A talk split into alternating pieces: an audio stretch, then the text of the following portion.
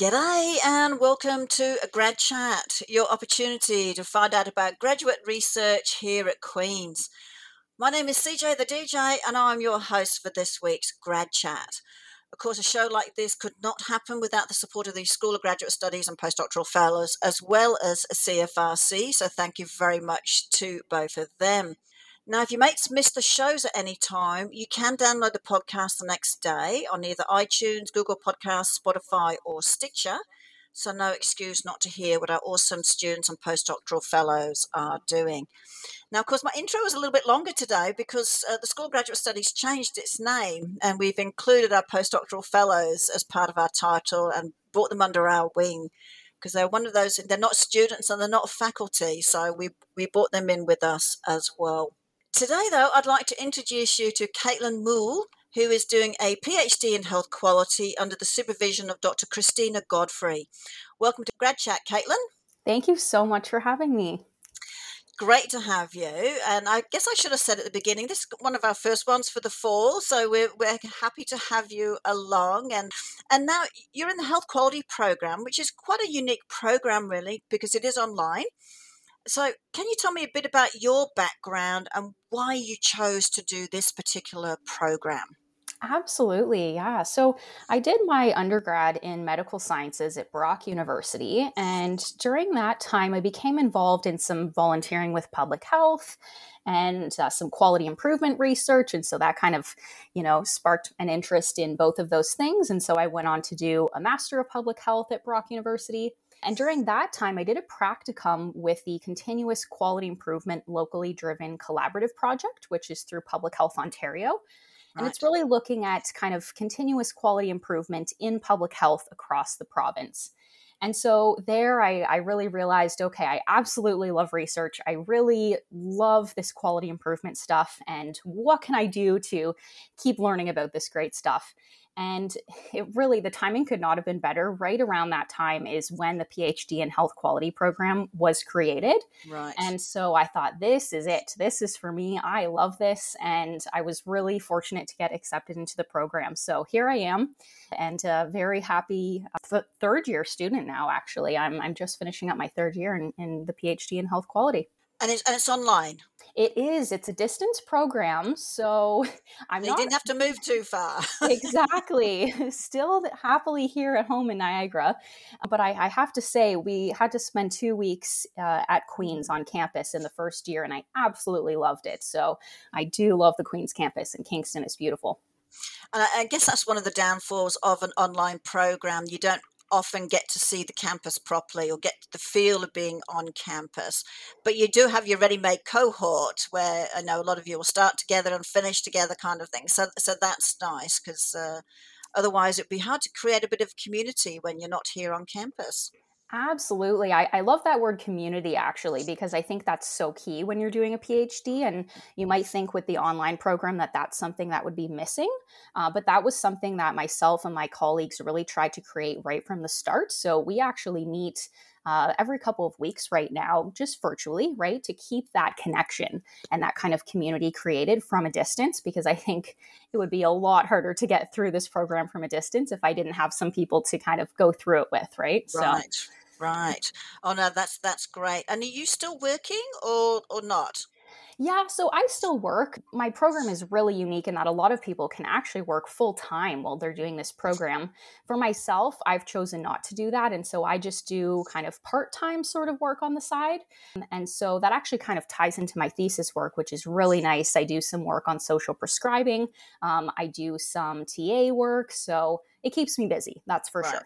sure. oh, well, that, that's really good. Yes. Uh, there's more and more people now want to continue uh, to be able to con- continue to work and do their studies uh, because it, I mean it can be quite costly at times going through doing your degree even though there's funding packages and what have you um, it, it isn't meant to be a full time wage so it's nice that some of you can continue to do that and I guess online I'm assuming a lot of your courses are potentially in the evenings and things like that. Absolutely, exactly. So it really works quite nice for somebody who is a full time working professional. Mm-hmm. And then, of course, then you get into your, your research part, which, of course, can take a lot of time too. oh yes, I've quickly learned that. I bet you have. So, so let's so let's get on to that. Your research topic is moving healthcare upstream to advance health, health quality, and health equity, defining social prescribing and exploring the impact on children and youth. Long one got the word there quality in there health quality health equity. You're talking about children and youth. So maybe before we get started on the, the most obvious question uh, just a bit of a synopsis of your research Absolutely. So, really, what I'm trying to do is address some really big gaps in the evidence base around social prescribing. Uh, and you might be kind of wondering, what is that? That's kind that of was my first question. it's always somebody's first question. What is that? Which I love. It really piques everyone's interest. And the funny thing is, I actually don't have a great answer for you right now. I don't have some sort of definition I can bring to you because there's currently no agreed definition of what social prescribing is. So if you went to 10 different people right now, you'd probably get 10 different answers. But according to the World Health Organization, which is kind of who I look to right now, they say that it's a means for healthcare workers to connect patients to a range of non clinical services in the community to improve health and well being. So that's kind of the the idea. Really, when it comes down to it, there's kind of five key parts that I like to think of when I think of social prescribing. So there's this patient, and that is someone who would benefit from being connected with non-medical supports and services in the community to address their social needs. So we're not talking about medical needs here. We're not talking about medical treatment. It's all this kind of non-medical stuff. Uh, and then there's the prescriber, of course. So this is often a healthcare provider. And so they have to screen the patient for social needs and then they give them this social prescription. And oftentimes it's a physical prescription, just like you would get one for medication. And they give that to you for some sort of non medical support and service. And then there's this person called the link worker. And there's a lot of different terms that are used, but essentially what it comes down to is it's this person who has non medical expertise and they really have the dedicated time and resources to be able to sit down with the person, to connect with them, and to listen to them, and to co produce this plan about what they want to do to move forward to connect with their community. And then the social prescription is obviously a very important part. So, this is a non medical prescription. And the really exciting thing is it can actually be almost anything. So, sometimes this looks like social groups and activities like maybe a coffee club or an art class or a walking group.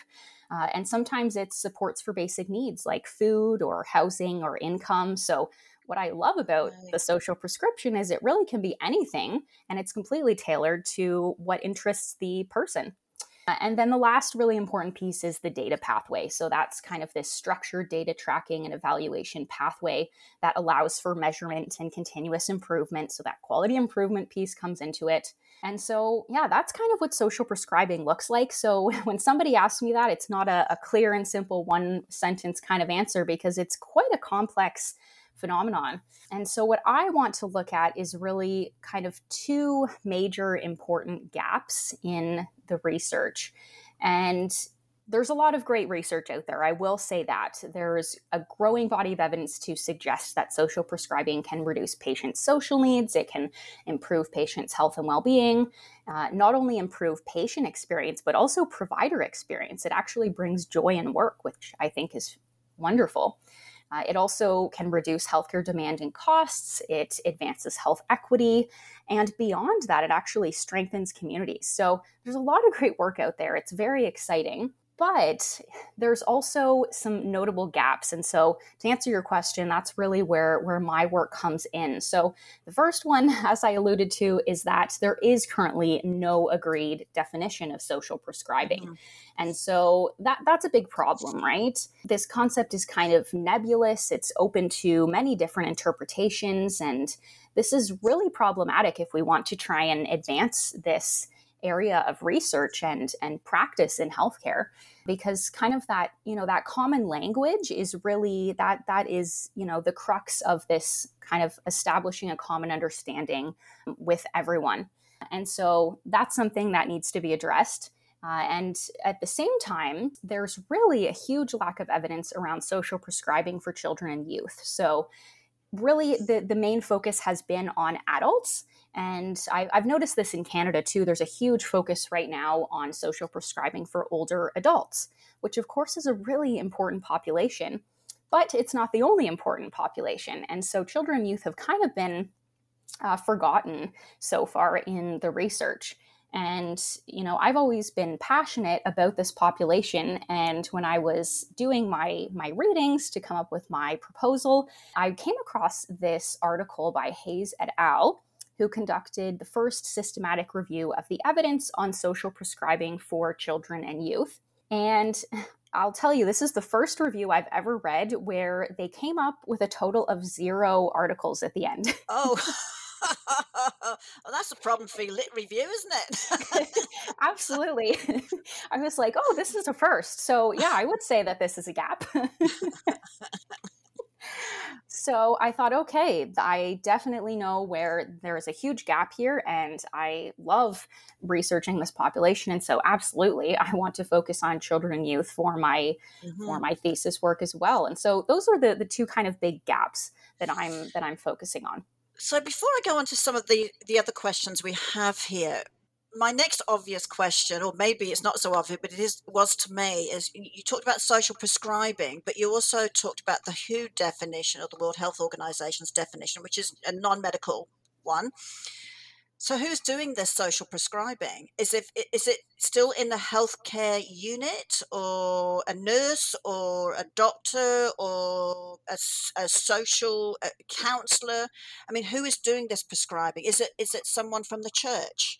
Who who is allowed to do that? If you if you if you wouldn't mind answering that. That is an excellent question, uh, and again, I think it kind of depends on who you ask. But I know there's a, there's a lot of people who argue, and I would probably argue that it, it has to be somebody based in the healthcare system because of that prescribing element, right? To kind of make it that healthcare piece. Uh, and so it doesn't need to be a doctor. I do want to emphasize that. It could be really any kind of professional in healthcare maybe a social worker, maybe a nurse, maybe a doctor, somebody with kind of that authority to be able to prescribe. That's kind of the key part of it. Now, some people also believe that it could be somebody outside of healthcare who also has sort of that authority within the community. Uh, but for the most part, it's agreed that it has to be some sort of uh, professional within the healthcare system. And then again, because if you're looking specifically at children and youth, who are these people talking to? To the children and youth, or are they talking to the parents? That's another fabulous question. So, yes, I think that's another reason actually why there is so little research on social prescribing for children and youth because it is a lot more complex and it looks quite different, right? Because it you're right, it's not just the child who's sitting there at the appointment, right? It's oftentimes that they're with their family members. And so, yes, in terms of what that looks like, it would oftentimes be that the child, along with their family members, is the one who's involved in social prescribing and is the one that is receiving the social prescription. But it really depends on their age, right? Once we start getting into youth and kind of the, the teenage years, uh, it's oftentimes that it's actually just that individual patient who is getting the prescription. So, with that again, how do we know they need the social prescription, or is it just because of the family member has brought the kid in or whatever, and it's like this kid needs to do other things. He needs to, you know, build his own community and have social activities and da da da da da. Now, I I wouldn't have thought most parents would go to, say, the a health clinic to ask those sorts of questions. I, they would be more inclined to say go to the school. Do you know of any activities that are going on or that my kid can join in? So, how do you get past that bit? Because it's right. not a normal thing to. It's not like I've cut. You know, I've broken my arm. What can I do next? It's you know who, who decides they need a social prescription. That's such an excellent question. Well, uh, sometimes it really kind of surfaces naturally, to be honest. Uh, sometimes it, it, becomes really obvious just through that kind of discussion that happens with the provider. And other times it's actually through a screening tool that's used. This is quite common in the United States, where the family member actually completes a screening tool for social needs, and that's how they will surface. But uh, you bring up a great point about that wouldn't be the place I would think of going to. And the research is actually showing that up to 50% of primary care visits are for non medical needs. And so people actually are going to their provider for these reasons. Um, oftentimes because they just don't know where else to go, right? But you also bring up a great point about, you know, that's not where everybody is going to go. And especially when it comes to children and youth, that isn't always where they're going to go. And so the UK is really the leader in social prescribing, and they've done the most work around this population so far. And when it comes to social prescribing for children and youth, there it is many times based outside of the healthcare system, so that there's many different pathways of entering into this idea of social prescribing. And so sometimes it might be through the school, it might be through the librarian, or some other thing within the community some other way of them accessing social prescribing since they might not always go to the healthcare system. And I think that's the hard part, isn't it? Because who not everyone's going to sort of speak up and saying, I need to find a community to engage in, socially engage in, in whatever that is. Like you said, it could be a sporting activity, but it could be painting and drawing and, and things like that. So um, very, very tricky. So I want to ask you this question then you talked about some of the gaps. So, what made, first of all, I guess, what made you want to do this? Because it's mm. not, like you said, it's not a not a term that a lot of people are aware of. And and is it because of your your past work that you've done that this became something? You know, well, I want to look into that a little bit more because it is a bit of a tricky one. Because I've never heard that word social prescription before until I, I read this piece. so. Absolutely. Yeah. I, I think it really stems from my interest in public health. So, like I said, I completed my Master of Public Health. And after that time, I actually worked in public health for a little bit as a health promoter. And so when I began the PhD in health quality, I thought, okay, I want to try and find a topic that is really, you know, health quality meets public health, this perfect kind of blending. Mm-hmm. And I've always been interested in kind of these upstream approaches to healthcare where you're really looking at addressing health quality from that public health lens of looking further upstream about how we can actually prevent people from using the healthcare system. And so for me, when I came across social prescribing, it was a bit of an aha moment of wow, this is what I'm looking for. This this is it right here. That is just such a perfect blend of, you know, public health and looking upstream to actually address the problems that our healthcare system currently has. Something when you're talking about the public health system, is this something then that the the city or the province or federally we should be taking on, the, the health areas within those domains should be taking on and then they've got a better chance then of getting the word out about it. So there's specific campaigns. I mean we have that uh, what's the action one uh, that they have here in in, in the province. Uh, is it is it providing something like that to get the word out about it. it doesn't always have to be activity as as you know exercise there's other things to it. Is that do you think that's the way of getting the message out a little bit better that would be fabulous. That is the dream, really. Right now, that's definitely not what it looks like in Canada. It's very grassroots. It's, you know, here and there, all around the country, you know, providers, uh, family health teams, community health centers deciding on their own to implement social prescribing.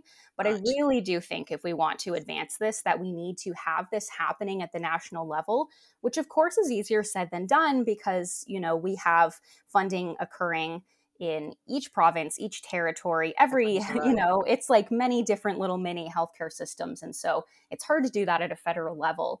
But there is some hope. There's definitely some exciting movement happening at the federal level. It was in just March of 2020 that the Canadian Institute for Social Prescribing launched, oh. which is very exciting for our country. We're only the second country in the world to kind of have this national level Institute for Social Prescribing. And so there is some hope there that we might have some movement at that national level. And that really is key because when it comes to social prescribing, you need a well stocked community, right? Mm-hmm. I, I, liken that to having a well stocked pharmacy for pharmaceutical prescribing. Otherwise, it's not going to work too well, right? right? And so for this to work well, we need communities that have all of these community assets and resources to be able to prescribe to our patients. And so we really do need that kind of support at the government level to fund this, to have this happening really properly at that level.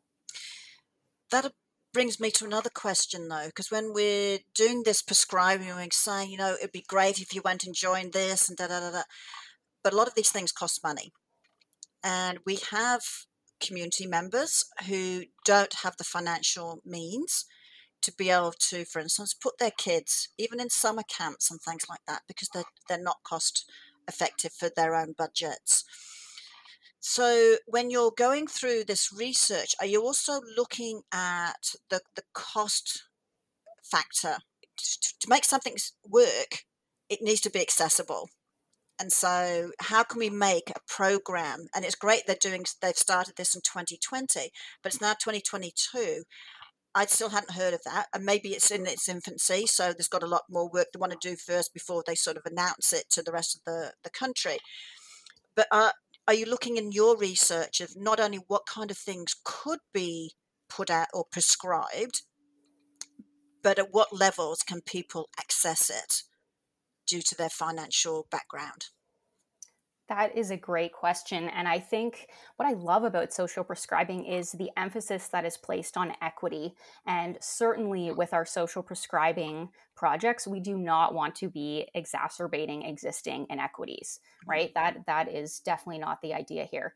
And so something that is a really key part of that link worker role is addressing barriers that patients might have to accessing their social prescription. And so this might be something like providing transportation or providing the funding to be able to, you know, cover that cost that's associated with the activity.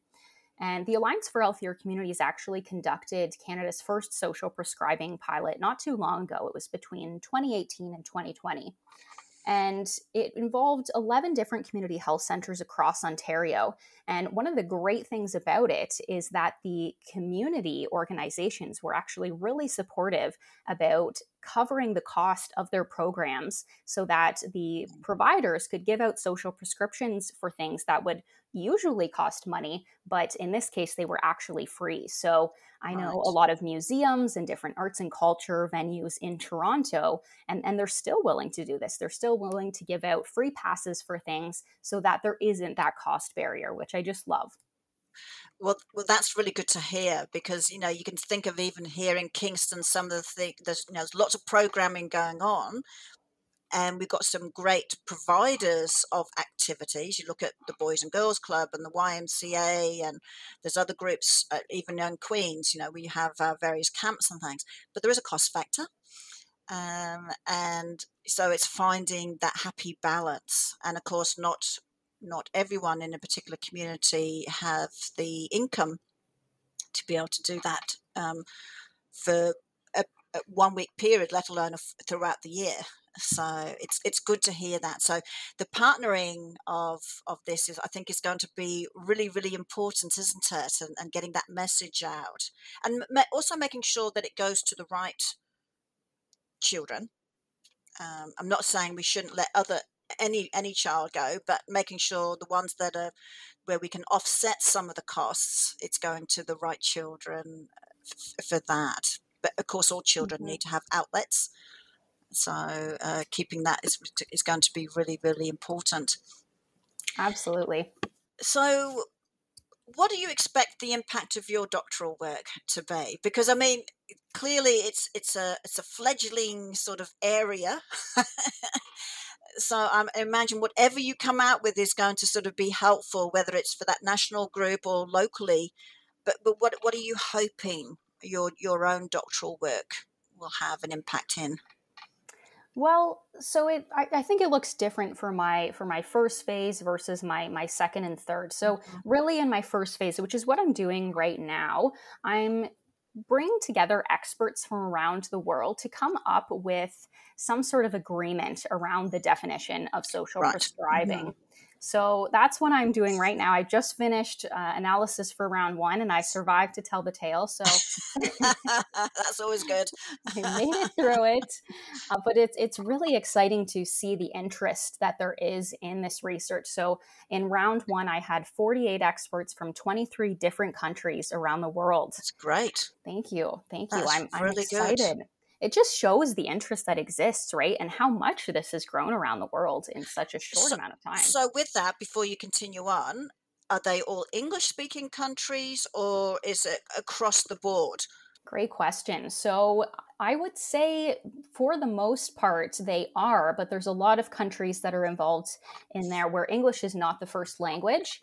Uh, but of course, you know that was something that I had to uh, put, make very clear that you know to be involved, you'd have to be able to speak English because the definitions that are being created are English. And so that really hasn't been a barrier, which is so great, and it speaks good. to the universality of the English language Yes. it didn't really matter what country they're in. Um, I've been able to really bring together a group of, of almost 50 experts uh, from fi- five different continents. So it's pretty exciting stuff. That is exciting. Yeah. And the next part, then so that was phase one. yeah. yeah. So that's just phase one. So once that's done, then I'll move into kind of looking at social prescribing for children and youth. So I'll be doing a scoping review to look at the evidence that exists. And then I will be doing a qualitative study to look at the experiences of children and youth who have been involved in social prescribing in Canada. So a lot of exciting stuff happening. So when you when you talk about what is the expected impact, I think, you know, when it comes to that first phase, I, I, really do hope that this will kind of lay the groundwork for the formation of a robust evidence base and and really allow this to move forward. There's so much, you know, great work happening, but I think until we kind of have that foundational piece of what are we talking about here? What is mm-hmm. this, right? We can't move forward and we can't sort of convince our governments to invest in this, right? Until we can all kind of get on the same page. And really, it goes back to a report that was written by the Social Prescribing Network in 2016 when they put a call out for an agreed definition of social prescribing. And so that is kind of what I'm trying to do here is kind of answer that call and really come together as a group and, and come up with something that we can all agree on.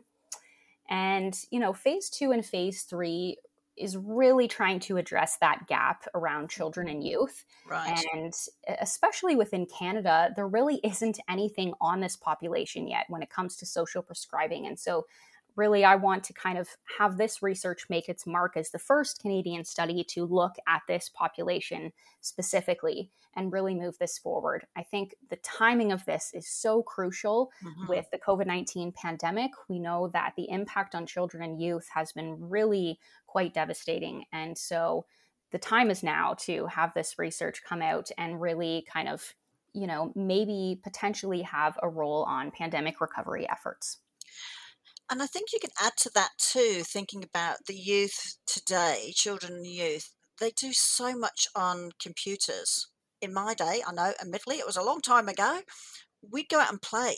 I don't see, I mean, there are kids still playing, but not to the same extent as when we were kids because we had no computers. So we couldn't, you know, we were lucky to have TV for one or two hours a day. That was it um, because we weren't allowed to sit in front of a screen for that long for anything anything anything longer than that so you know like you said with the pandemic and then the amount of interaction that the kids today have just on a screen with each other that's a very different skill set to meeting others in person Absolutely. I completely agree. I think that need for social connection is so important, not only because of the pandemic, but also, as you say, things like social media, right? That have totally changed what Mhm. what that looks like in terms of connecting with people. And so we really need to become more connected with our communities. And, and that's what I love about this is it really strengthens that community connection by bringing everyone back together.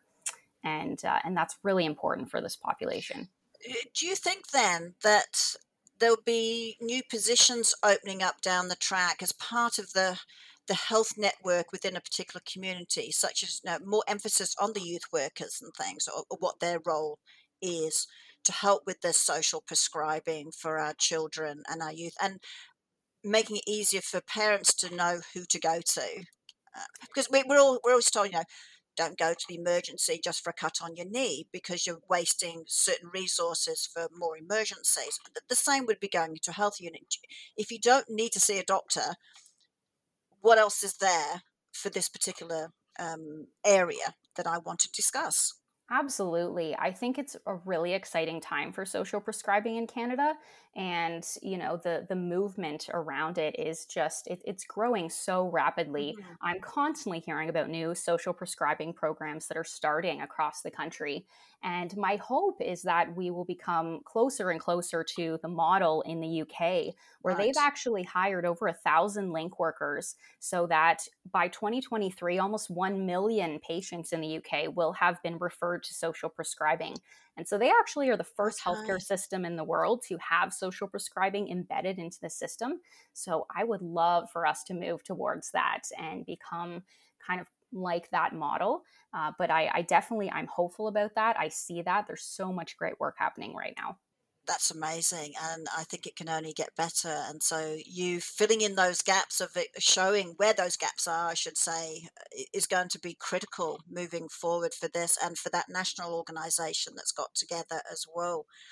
And and i guess what i would like to bring up next if you don't mind is i mean you know you're you're doing all sorts of extracurriculars you're you're part of all sorts of different groups which would give you a bird's eye view of all these kind of things that we've been talking about of how to make those connections and who should be doing what in the health system or outside the health system.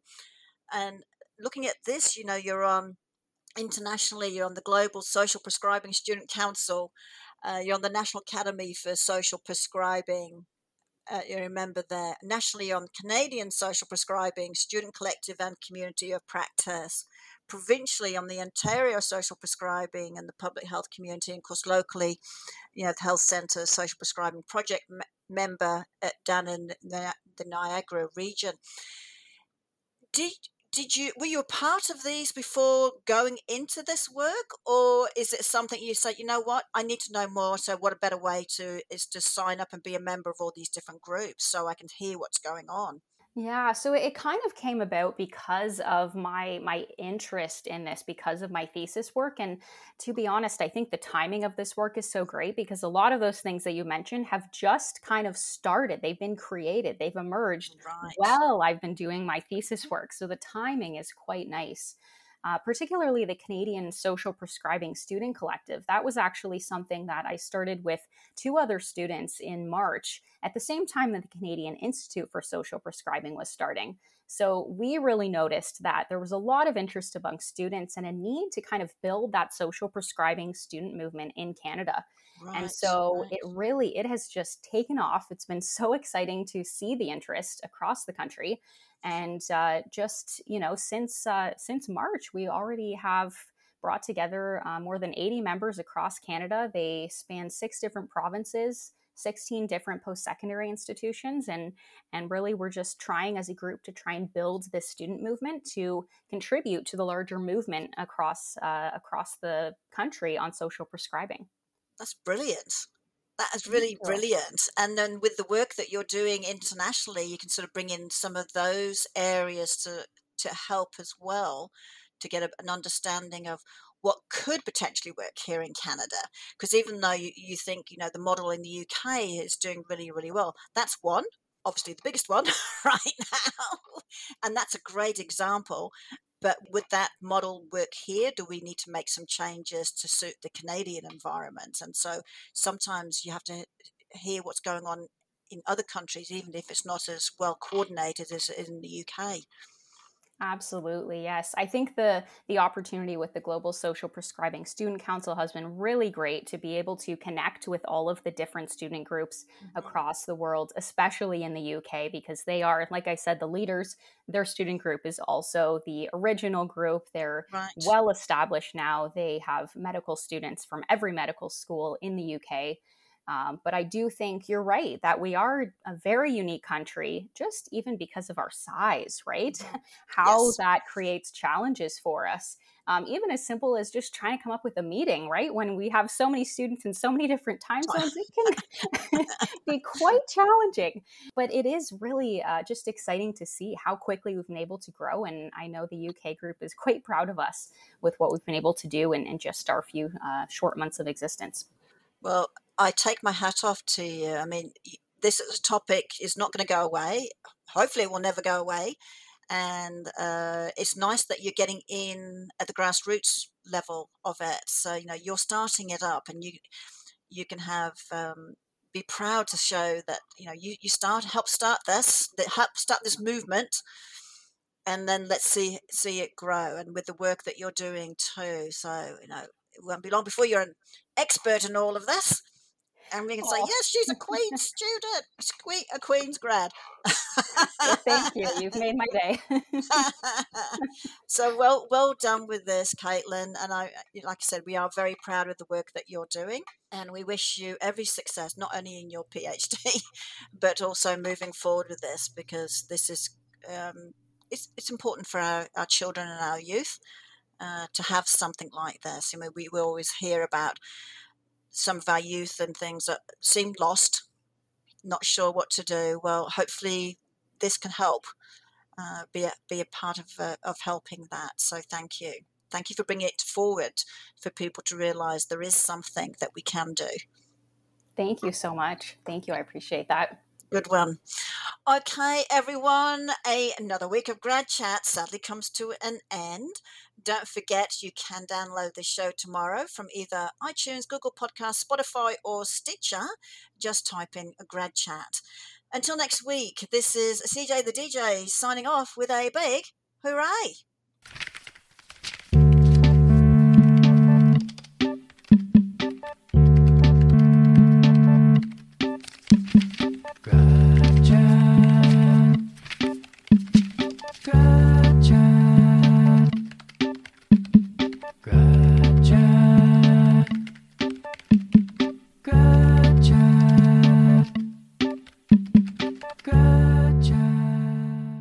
Thank you for listening to this podcast produced at CFRC 101.9 FM at Queen's University, situated on the traditional territory of the Anishinaabe and Haudenosaunee peoples and brought to you by the generous support of the Faculty of Engineering and Applied Science.